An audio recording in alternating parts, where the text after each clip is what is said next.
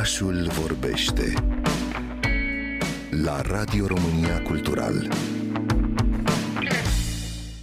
Tradițional, în Joia Mare din săptămâna patimilor se înroșesc ouăle de Paști.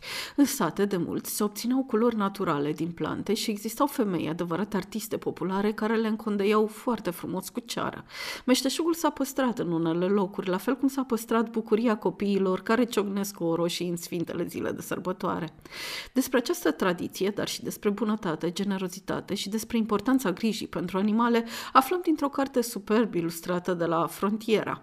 Recenca și ouăle de Paști. Autoarea acesteia este scritoarea americană Patricia Polaco. Are rădăcini irlandeze după tată și ruso-ucrainiene după mamă. Ucrainiencă era de fapt bunica care a crescut-o, pe care a iubit-o mult și ale cărei povești le duce mai departe. Și aceasta e una dintre ele.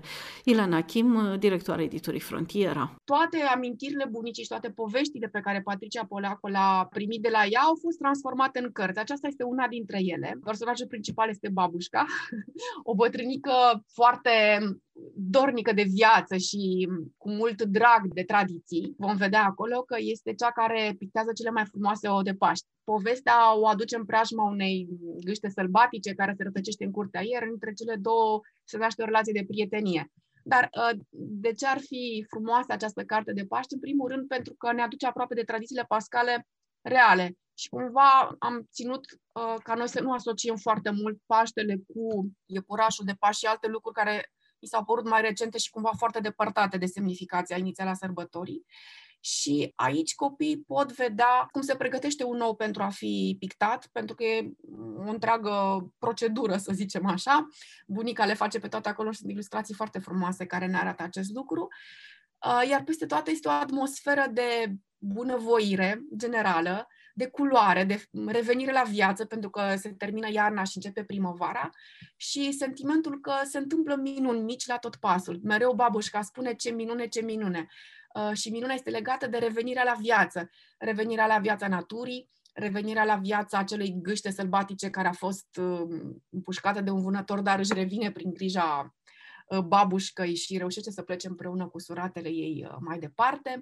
Puiul pe care îl lasă gâsca și care Um, îi dăruiește bătrânei câte un uh, ou pictat în fiecare dimineață.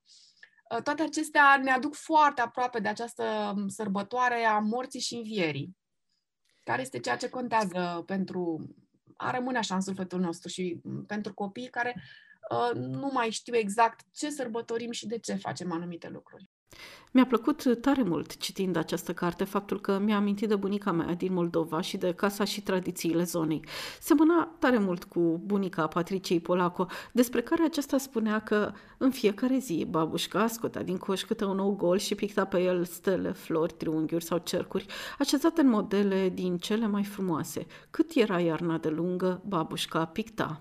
Da, e o atmosferă familiară nouă, pentru că probabil că este o atmosferă a Balcanilor și a Europei de Est în general, basma înflorată a bunicii, icoanele de pe pereți, uh, uh, patul cu plapuma colorată în care seara își face un ceai, se adăpostește, ouăle pictate iarăși, uh, căruțele cu cai când se duce bunica în târg pentru a-și vinde ouăle. Într-adevăr, ne spun multe lucruri nouă. Patricia Polacu a suferit de dislexie în copilărie. Aceste povești și talentul artistic au fost salvarea ei.